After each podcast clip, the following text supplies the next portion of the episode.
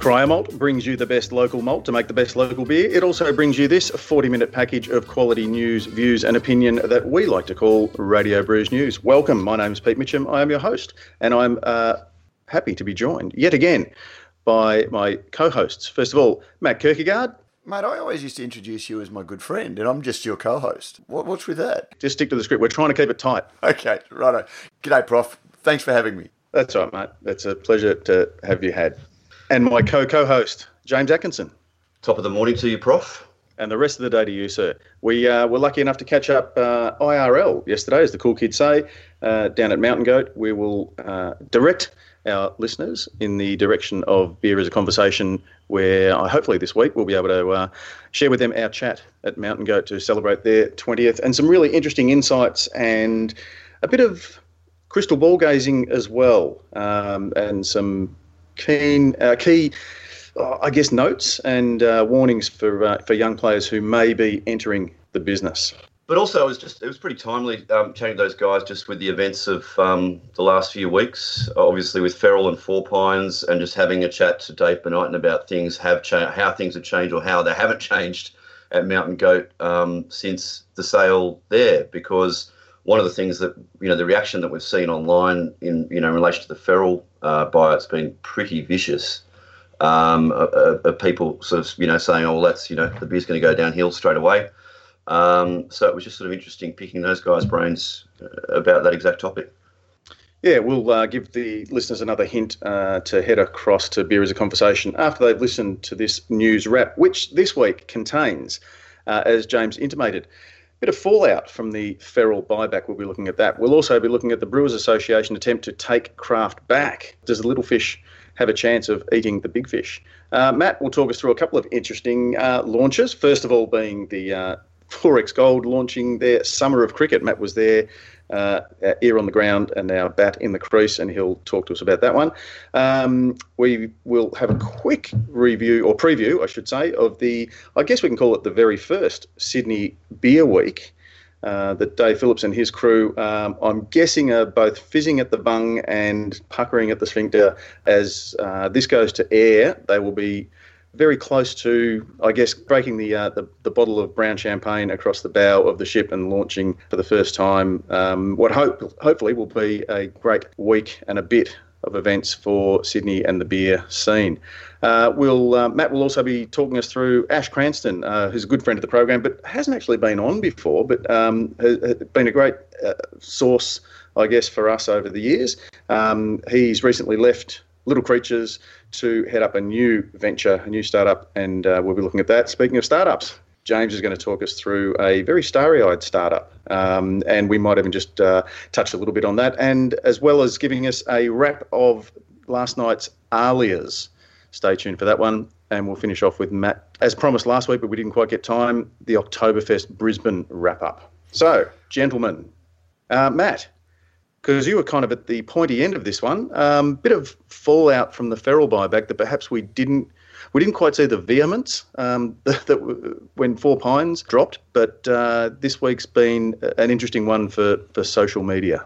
Yeah, mate, we weren't able to really cover it last week because the news had just dropped when we uh, went live last week. Yeah, interesting. Feral has really uh, had a bit of blowback uh, on social media, and I guess it's probably not terribly surprising in a way uh, for two reasons. One, Four Pines, they always had that we're getting big to get out feel about them. Um, you know, th- there was always this feeling that they were on, on that trajectory to be taken over. Um, whereas with Feral, um, they always had the feeling that they were around. You know, Brendan was celebrating 15 years, um, very passionate single owner of the brewery, you know, growing slowly, and then selling out to Coke, which doesn't have up until now a great track record in craft beer. And so, yeah, probably not surprising that we've seen the sort of feeling that it has. But more than anything, Prof, you know, it, it really disappoints me the ignorance of a lot of the discussion. You know, like even when we, uh, you know, there was. It disappoints, but does it really surprise?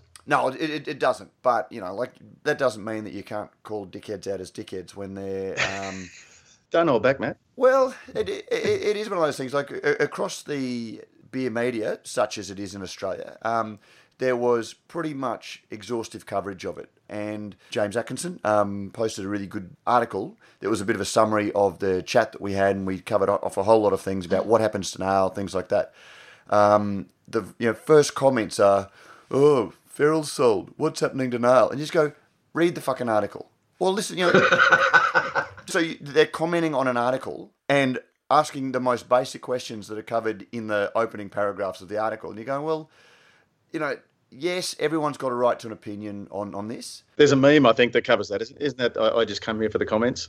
Yeah, well, there, there, there is, but no, they're becoming a caricature of themselves. But they are, and you know, they say, "Oh, look, I'm entitled to my opinion." Yeah, you are. You've got a right to your opinion, but you also have, you know, the, the social contract is for every right. There's a responsibility, and you know, the, the responsibility is you at least try and inform yourself before you mouth off with your half baked opinion. And more than anything, that's what disappointed me. You know, if, if you're disappointed that Feral sold um, because it's another one of our great sort of independent craft breweries, and independence, as we've talked about, has some cachet and currency and importance um, in the industry.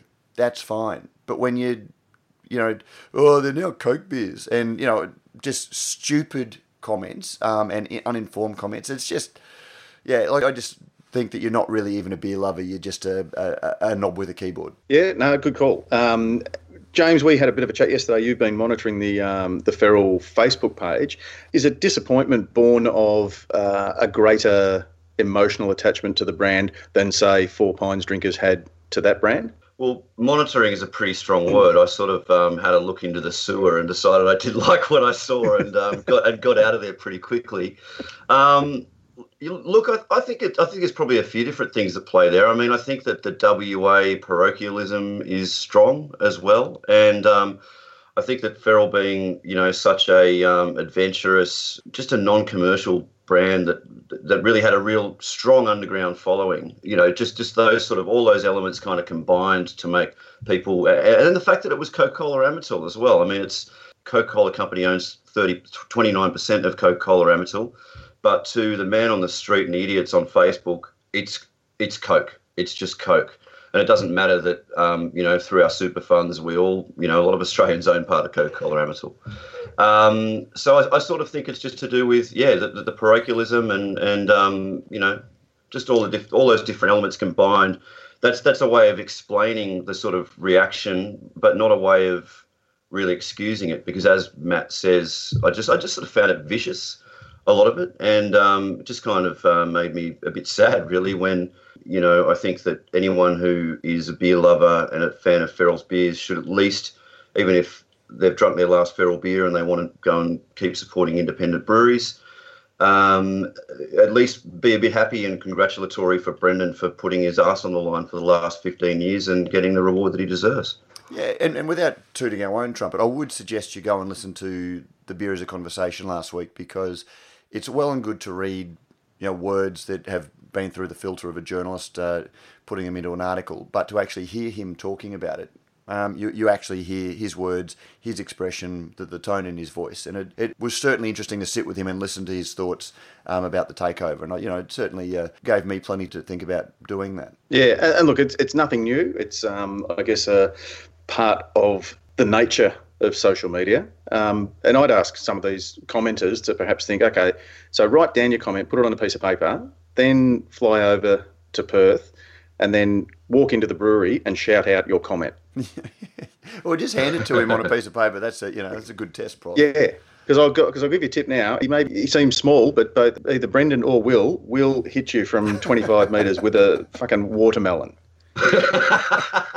Prof, one thing I will say about all of this is that it is the flip side of as, as we are seeing, you know, CBIA turn into the Independent Brewers Association, and one of the strongest bows that they've got in their in their arsenal of protecting you know small independent brewers is their idea of independence. And you know when you when, when you play that emotional card and you know get people into your product based on that element when there are sales you do get that emotional response because you've played to that emotional response in the first place and it, it's there is that natural element um, to it and we will see more of that um, and I think ultimately that can be one of the uh, you know pins that burst the bubble of what craft beer means when people go, well, you know, I used to love Feral, and now they're owned by Coke, and I still like their beers. How bad is non-independent beer?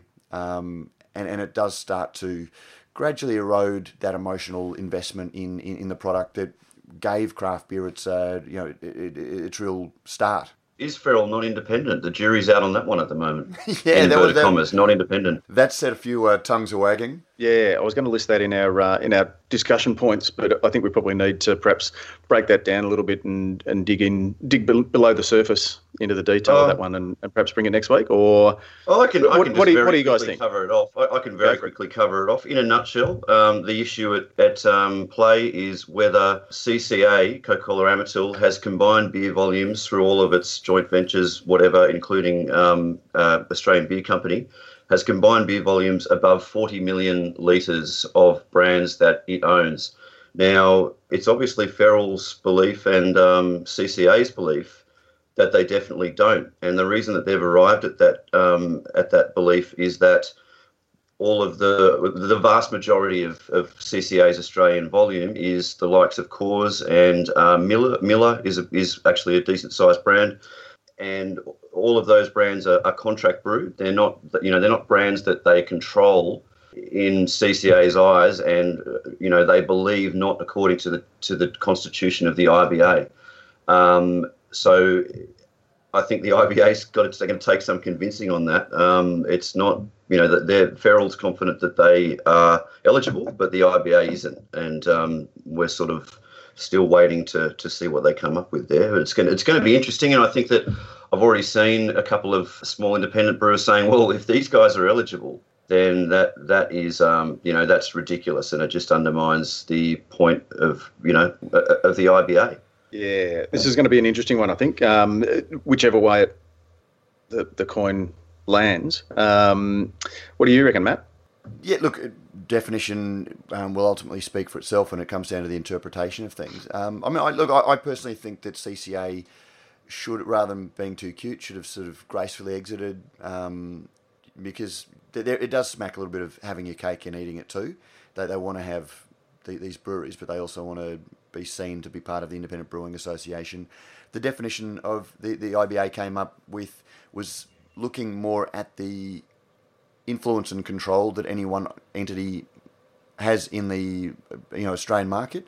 And even though Coke doesn't have a lot of um, you know, beer control with their, all of their beverages that they sell into the same markets, they, they do exercise a lot of control. So yeah, no, look, I, I think CCA, without any criticism of them or any judgment about their beer, I think they should have just you know graciously exited um, and uh, said, look, you know, we're not going to change Feral's beers, and it's still fantastic beer, but let's leave it at that leads us nicely into our next item, which is uh, heading overseas. The Brewers Association has launched the largest crowdfunding campaign ever, and they want to raise $213 billion uh, to buy none other than AB InBev, Mega Brew. Did you put your finger to your lip uh, when you said billion then, Prof? $213 billion uh, to buy AB InBev uh, in an attempt to take craft back.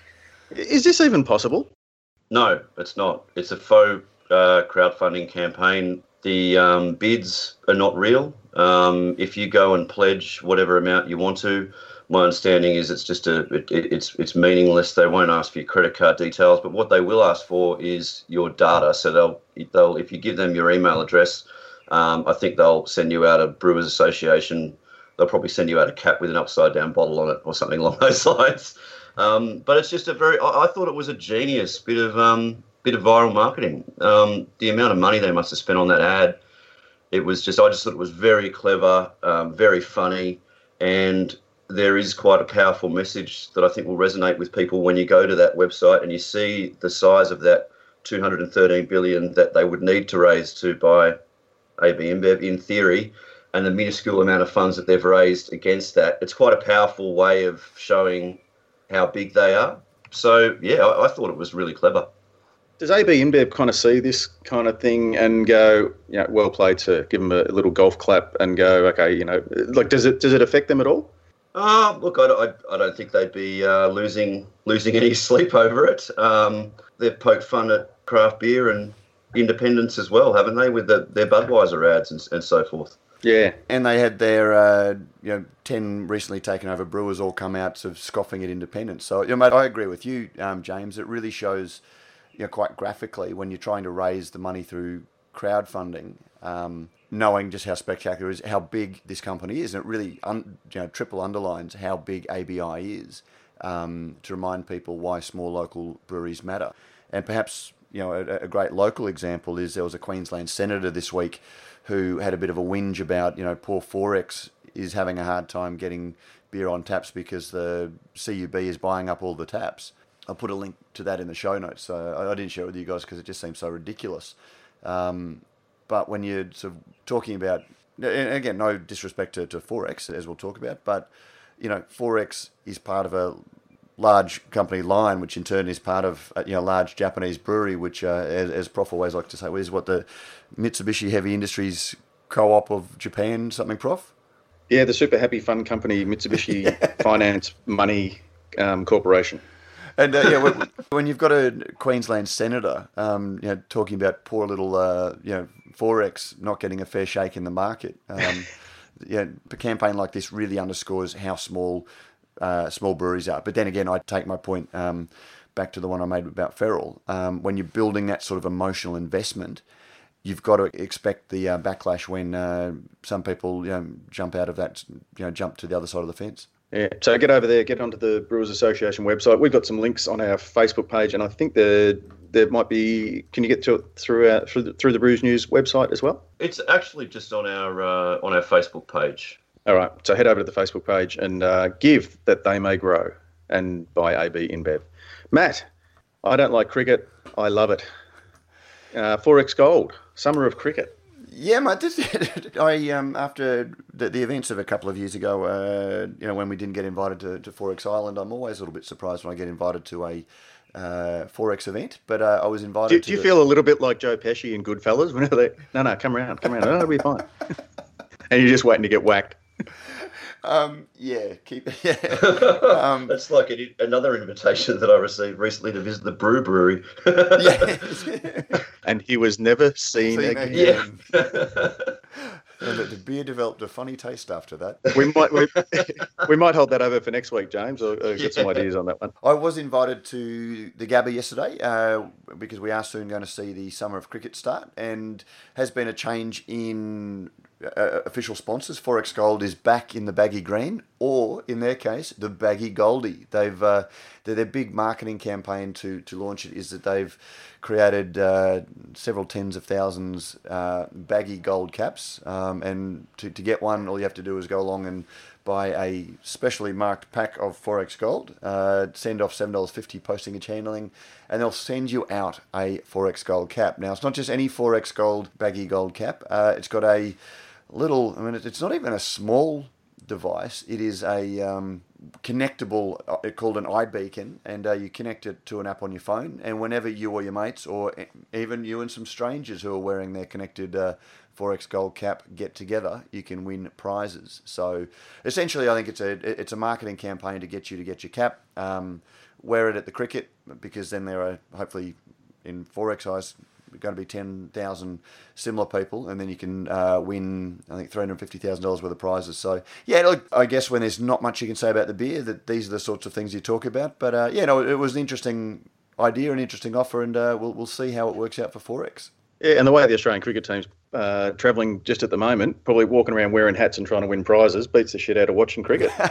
One thing I will say actually was Adam Gilchrist is the spokesman for this campaign, uh, Gilly, and well, was was Booney busy? Oh no, because Booney's uh, flogging. He's over beer now, isn't he? Well, he's over, and mate, that's that, he's was, drinking. Is he still drinking CC uh, and dry? Uh, apparently, he's still uh, flogging the yeah, Canadian club. Um, one thing I will say is when I, I saw Gilly say, and then he said, "Look, it's been ten years since I've retired. You know, not many people recognise me anymore."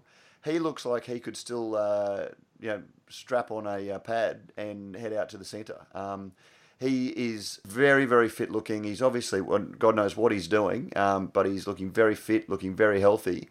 And in terms of a spokesman for XXXX Gold, um, and it did occur to me to say that you know there is a real contrast between VB and Booney and Warney and uh, Gilly because he was always a bit of a legend, you know, gentleman sportsman in, in the centre. And I thought, well, actually, more than anything else to do with this campaign, I reckon that is a, re- a real stroke of genius because you've got a really clean cut, fit.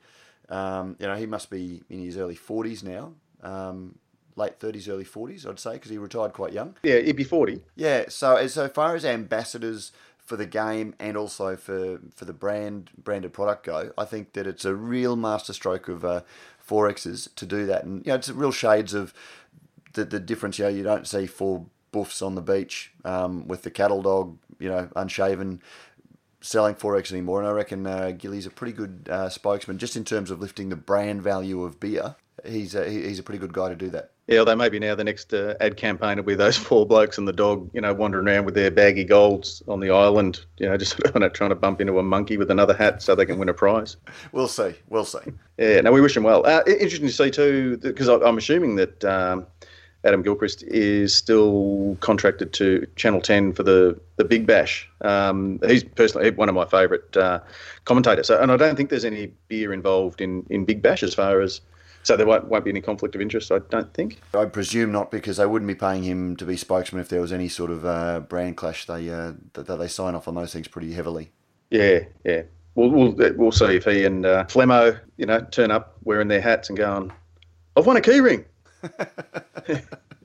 um, one place I'm guessing that you won't see a lot of baggy golds will be around Sydney this week, uh, as we join together, wishing Dave Phillips and his crew all the best for the launch of uh, Sydney Beer Week. As I said, as this podcast goes live, um, the opening ceremony will be uh, the launch party will be just about in full swing, I would imagine. James, is there a buzz around Sydney for the, I guess, rebranded and relaunched Sydney Beer Week, the artist formerly known as Sydney Craft Beer Week? Yeah, there, there actually is. Um, being at the uh, at, at, an industry event last night, um, a lot of people were talking about it, and there's yeah, I think from my understanding, events have sold pretty well across the board. I know the guys, are, the Sydney Beer Week guys, are really happy with with how it's all looking. And as you said, tomorrow night it will kick off with the opening gala uh, which is at the Australian National Maritime Museum, so on the harbour there. Pretty awesome venue that they've managed to secure, and something new for new for um, new for beer in Sydney. And um, I reckon it's going to be I reckon it's going to be huge. I've got a, a big weekend of, of events to look forward to. Um,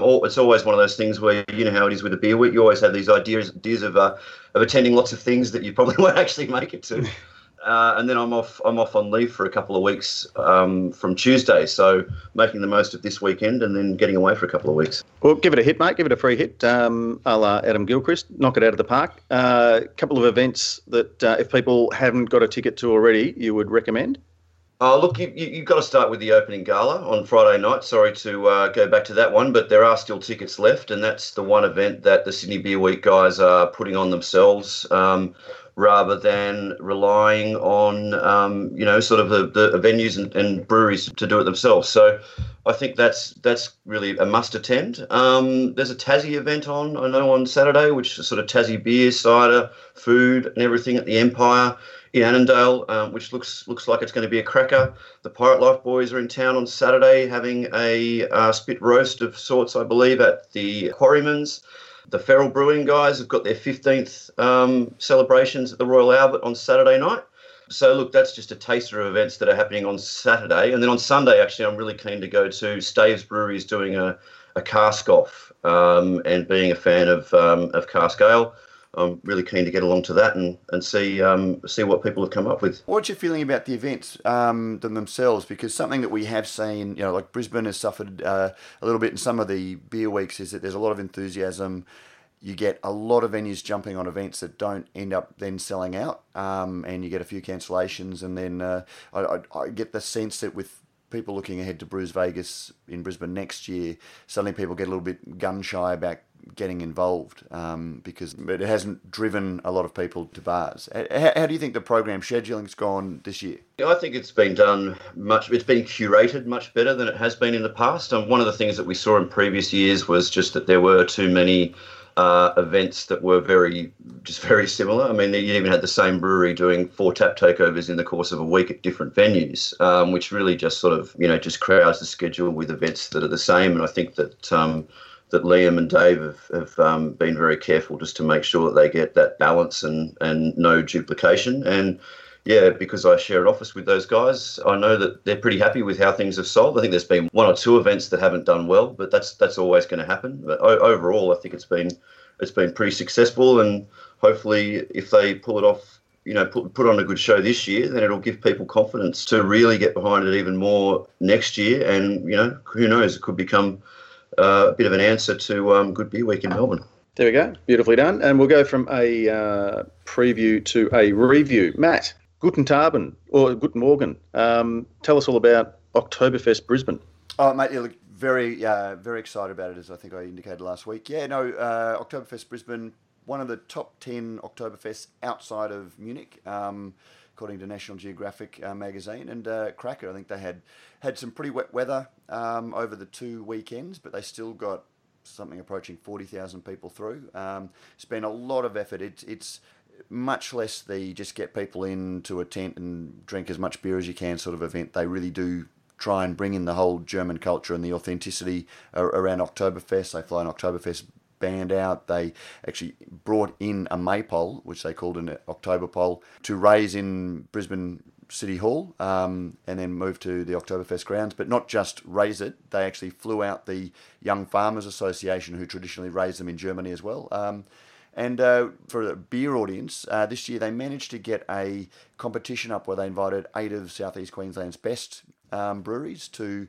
brew either a, a, a Marzen or a Mertzen um, or a Pilsner, uh, and then had a public a couple of tap takeovers around venues across southeast Queensland for the public to vote on it. And uh, you know, we had Balter, we had Burleigh, we had Green Beacon, we had uh, Newstead, all uh, with beers, and yet it was uh, Black Hops down the Gold Coast, one with their Märzen, and Four Hearts, one for their Pilsner. So, uh, you know, a lot of things out of that, but it really shows how strong Southeast Queensland, you know, in terms of just brewing um, skills, with, with such a strong lineup of breweries invited, two of the smaller ones uh, really nailed it with their beers. So yeah, no, really, really good event. Um, we, we should try and get you guys up um, to, to come along to it next year because it's a it, it's well worth uh, visiting. Yeah, for sure. And that for me, Matt, the uh, the, the the beer uh, bringing the, the local breweries in, that to me, I, I, think, as an outsider looking in, is one of the key indicators that they've really got their shit together um, for Oktoberfest Brisbane. Because uh, I, think it can easily be sort of you know like a, almost like a you know German fest, uh, an, an imported kind of thing, bringing in both the the breweries and then the venues um, I think really just makes it uh, really pinpoints you know that that agricultural nature of beer, the um, as well as you know the, the German competitive sort of uh, side of things, and um, and the authenticity, as you say, uh, I think really just sort of stands it up. And and it, it's interesting, I guess, and we probably don't want to touch on it too much, but given that the the same venue hosted another event uh, previously that uh, you were, I guess, less than uh, was was less than salubrious. Um, were, were, there any of the similar kind of issues in terms of you know public transport and um, I, I, guess you know public indecency? Yeah, look, not not that I saw, um, and you know I left it a variety of times because I spent a lot of time there. Saturday nights does start, you know, when you've got six thousand people standing on um, benches singing uh, Robbie Williams' "Angels" um, in German. No, no, no, no. Well, see, that's one of the funny things about. Is that, a, is that a traditional yeah. Oktoberfest song? No, no, nothing says Oktoberfest like Robbie Williams. Well, no, but it's but it's funny when you that you say that that you know that there is a mix of German. Couldn't the band play Khe well, it, it probably is the uh, European equivalent of Khe but it's you, when you go to Oktoberfest, the bands are key to it because you've got a lot of people who are drinking in a small area, um, and the bands just keep the entertainment, keep the focus on you know joviality rather than stupidity. Um, and so that's why they fly out an Oktoberfest band. And when I was at Oktoberfest uh, last year, I was surprised that the songs that they're playing are some, you know, standards. Um, and Robbie Williams' Angels was one of the ones that got everybody up singing the, the, chorus. So yeah, so like there's nothing dodgy about that. When you walk into to it, um, you, you, don't. You do get um, you know the chicken dance and a couple of uh, German contemporary. Then you get a little bit of uh, you know you get Heidi singing um, you know yodeling and the, the, the cowbells. So you do get a little bit of everything, but it's literally something for everyone. Maybe next year we can give them the sheet music to uh, You're the Voice, and uh, we can get a bit of you know Farnsey. yeah. going as well. Um, and the other thing too with the beers, uh, it, I think you, you, and I've discussed this before. Don't know if we've mentioned it publicly on the podcast, but is it um, beers no more than four and a half or four percent or something 4%. like that? Is it? Well, that, yeah. that's a licensing restriction for big festivals in Queensland. Um, and you know the, the beer festivals get around it, and that's where um, you know beer and cider is a little bit betwixt and between because they're a music festival, um, but uh, so not a beer festival beholden um, to the same rules. So they're not beholden to the same rules. But Oktoberfest, they were ri- originally limited to a four percent beer, so they found a, a, brewery in Germany that was willing to make a selection of four percent beers, um, and then Burleigh Brewing make the Dunkel. Um, but they've actually decided that whilst they could probably push because they have established themselves as a serious event, they don't want to push it because it just change. You know, it means that there are no problems, and they they've got good beer, um, just good German uh, session beers, um, but they don't have the problems associated with even just sort of pushing that you know, alcohol up by one percent. Um, when people are there for four, five, six hours, um, you just don't have any problems. So it, yeah, so they're really approaching it as a as a good event um, and and doing it really nicely. We'll talk about it again, you know, when it comes up next year. But the it's the Royal Brisbane Showgrounds. Royal Brisbane Showgrounds in the uh, big, t- or they yeah they've got a big marquee there. Actually, Prof, one thing I will say, just as a bit of a gratuitous. Uh, okay. thing, I, I, caught up with uh, Scotty Hargrave there because he was one of the competing brewers, so he came along to check it all out. And whilst he's been to Germany, he's never actually been to Oktoberfest. And so we were just sort of, you know, we might have been had a stein under our belts when we said this, but we just sort of said, oh, mate, it'd be great if we could go to uh, um, Oktoberfest. And, uh, and he, he, so he's really keen. And we thought, oh, yeah, I wonder if anyone else would want to go. So um, I had a bit of a chat to James. That, you know, maybe we should do a uh, Australian Brews new, News tour to Oktoberfest. And, uh, you know, with Scotty um, guiding it. So you, you, you, can go over there with Scotty, uh, visit Oktoberfest, but first of all, go to Weihenstephan, go to Bamberg, go to the hop uh, growing regions. Um, and uh, yeah, look a bit of a six day Contiki tour or Brews Newsy tour, um, guided by Scott and uh, try beers. So well, we could perhaps tack onto the uh, the back of the road to Munich that the because uh, the Stone and Wood guys will be uh, there around that, that, same time. Year? Well, yeah, when for staff who have um, achieved the five years with the company. Yep. So this year there were there were three of them. I, I, have a feeling word on the ground might be if they all last the, the, the, five years. Next year might be fifteen or twenty. So they might have a they might oh, have a wow. big tour bus. Wow. Okay. Uh, mate, but that's well, but that's again. It's going. It's going to Weyermann Malt. Uh, it's going to the, the hop farms. It's it's exactly, going to yeah. you know Weihenstephan and Schlenkerla and all that sort of thing. So yeah, look, maybe yeah, Brews News on the road. Tell me that those sorts of tours haven't had a great history. I know Ben Krause tried to get one going, and uh, Paul Mercurio um, had one doing. But look, that's why I thought I'd put it out there. You know, if we get half a dozen people of say, yeah, look, I'd uh, be really interested if you did that. You know, just sort of five or six nights, then you can tack on your own trip afterwards, but uh, including a day at Oktoberfest uh, with someone like Scotty Hargraves maybe if we get five or six of our um, our Brews News partners um, saying, "Yep, I'll tip in some sponsorship money as long as you wear our T-shirt," and uh, well, maybe we can make it. Maybe we can make it happen. Uh, look, it certainly sounds like it was great, and I'm sure the uh, the noise in the uh, in the pavilion would have been near deafening, which leads us nicely into our next wrap up, uh, James, of uh, last night's ALIAs. Yeah, last night was the Australian Liquor Industry Awards um, at Royal Randwick Racecourse um, with yeah big you know packed ballroom of, of people there to see the winner of such awards as best red wine under fifteen dollars. Um, there's about uh, there's about there's about there's about like you know a hundred different award categories, and it's just it's it's famous for um, being an awards night where no one listens to what's or pays any attention to um, to what's going on on the stage whatsoever. And poor old uh, Shane Jacobson really. I mean, I, I've been to previous ALIAs, but last night was actually special for the for the lack of respect shown to those on the stage.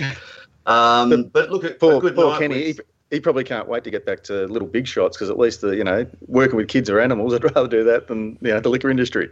Yeah, exactly. But um, you know, I think the the event it would the first time that I went to it was five years ago, and the the main thing that I've just noticed is just the um, you know the continued growth of the the smaller independent brands in that space. Uh, for starters, I mean, there's Kegstar have a bar there and they, um, you know, they had some really good, some really great beers on. Um, and and ALIA the first time I went, the selection was was very meagre. Like you, you know, the, the most adventurous thing you would have been able to find would have been Cooper's Pale Ale or something like that.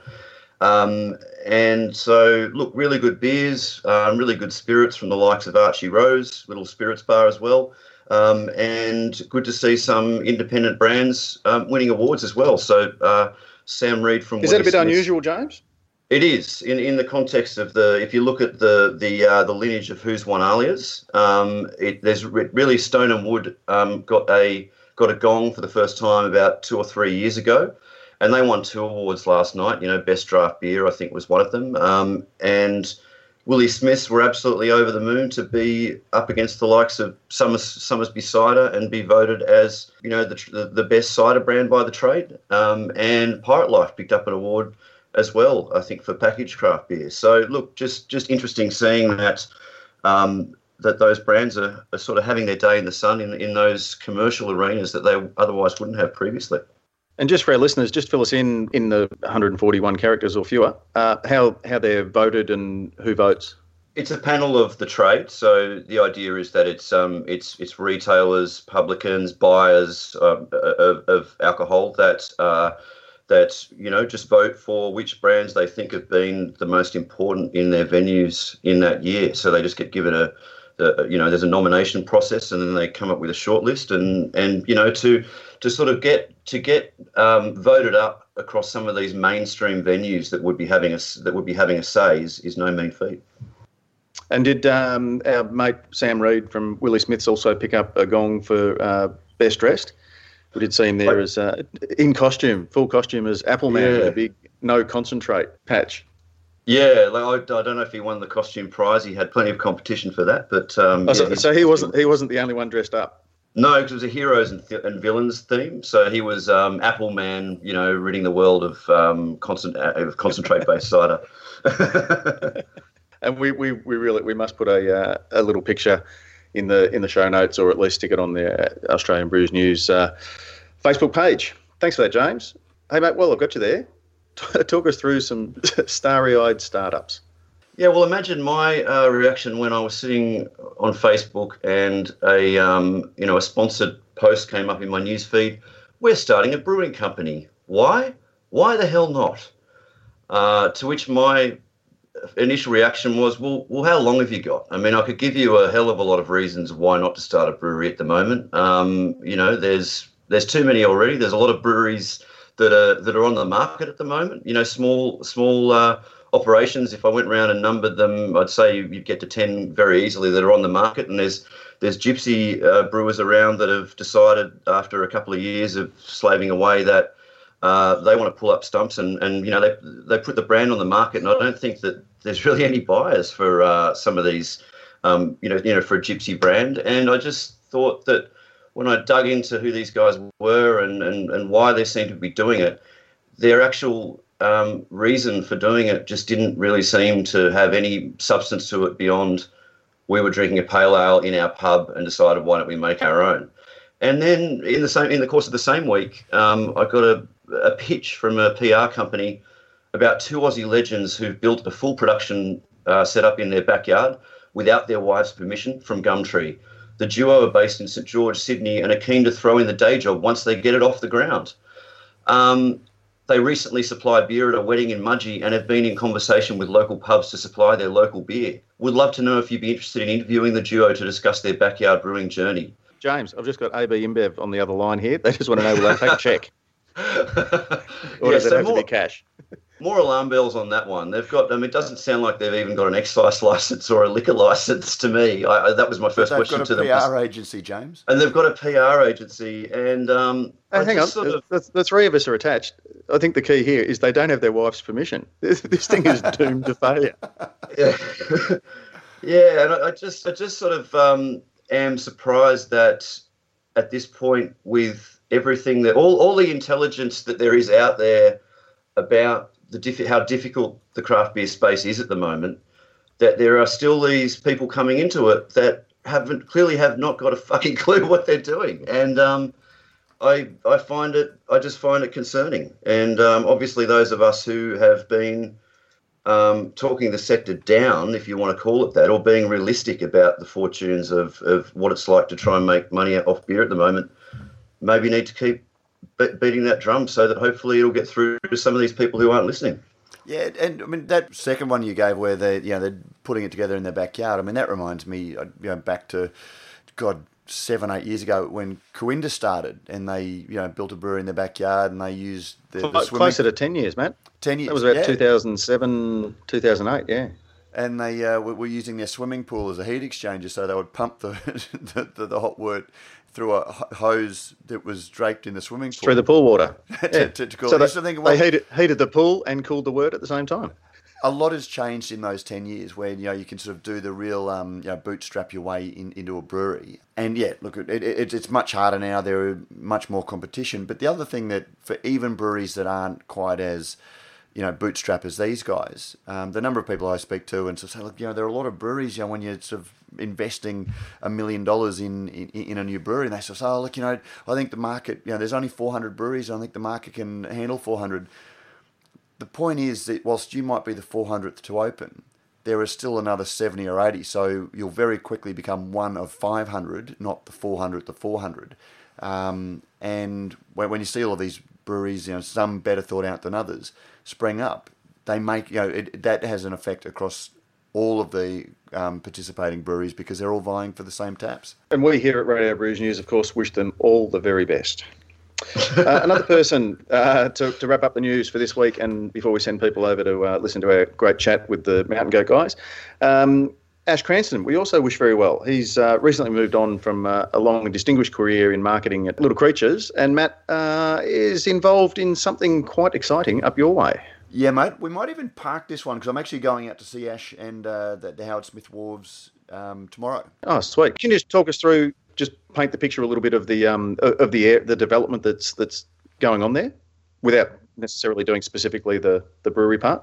Uh, well, anyone that knows the Brisbane CBD know that the river runs through the Riverside Centre, and there used to be, you know, back in when I was a kid, back when Noah was a boy, that all used to be old wharves, and uh, most of those have been torn down, and it's all been uh, gentrified, nice developments along it. But there's just this one part under the Story Bridge that there are still wharves there, um, and it's been a you know, eyesore for quite some time, and there's a, it's going through a major redevelopment, and that redevelopment is uh, you know, it involves a brewery. And I've been hearing about this for the last four or five years, um, never really knowing who was behind the brewery or anything like that. But to have, you know, Ash Cranston is a what I would call a heavy hitter in the industry. James, you'd agree? Yeah, absolutely. And I think you know that's where you know there is I think room in the market for the startups that are that are going to do do things the right way and have the right people who understand the market. So yeah, that, that, that sounds like these guys have landed on their feet by getting Ash on board.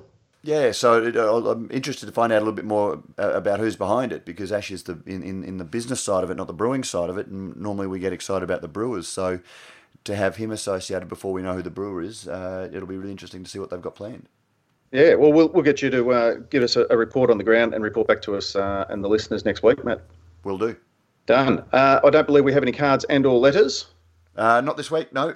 No, no chance for a little a little song bit there. Never mind folks, we might just leave it at that for this week. So, plenty that we've uh, shared with you this week. Hopefully, we've shone a light on some of the uh, darker recesses of the uh, the news and uh, happenings in the craft beer world. We look forward to coming back next week. Matt, I think we might have uh, for next week. Uh, apart from the news in the beer as conversation side of things, hoping to chat with um, Owen Johnson, OJ from uh, Advanced Hop Products, about uh, some interesting technological advancements. Yeah, actually, it's a really good chat. It's, it's something that I've been uh, thinking about for a while. I mean, OJ's no stranger to Radio Brews News. Obviously, we're normally talking about you know waving fields of hops um, or strings yeah, of hops. or the hop report. And, the hop report. Yep. yep. But one of the things that we are seeing is an increase in the use of things like hop oils and uh, hop powders, but then there's also a whole lot of hop based products that brewers are using to, you know, hold foam in your beer or you know stop uh, foaming in the in, in the kettle or the fermenter. And then also just some things that can give beer a little bit more hop flavor or hop aroma without actually boiling hops in. So they're added post fermentation and uh, these are things that once upon a time when the big brewers used them were seen as evil. You know, Tetra hops and allowed beer to be in clear glass bottles. But we're starting to see craft brewers um, use a whole range of techniques, and it starts, you know, when the definition of craft is based on traditional. Maybe we need to start looking at well, what does traditional mean these days, and uh, you know, do we have to revise? So have a really good chat with uh, OJ about what the products are, but then also muse a little bit about what it means for the romance of uh, craft brewing. Terrific. That'll be next week. Uh, as I say, this week, James and I, in real life, James flew down and we popped out to uh, Mountain Goat in Richmond and had a chat with uh, Ian Morgan, the head brewer, and Dave Bonighton, the spiritual head uh, and one of Australia's beer industry's pioneers, but also one of their nicest blokes. Uh, so that is this week, and uh, we look forward to catching up with you again next week. Thank you, uh, Matt. Thank you, Prof. And thank you, James. Thank you, Prof. And uh, in the spirit of uh, October, Auf Wiedersehen. Und wer out?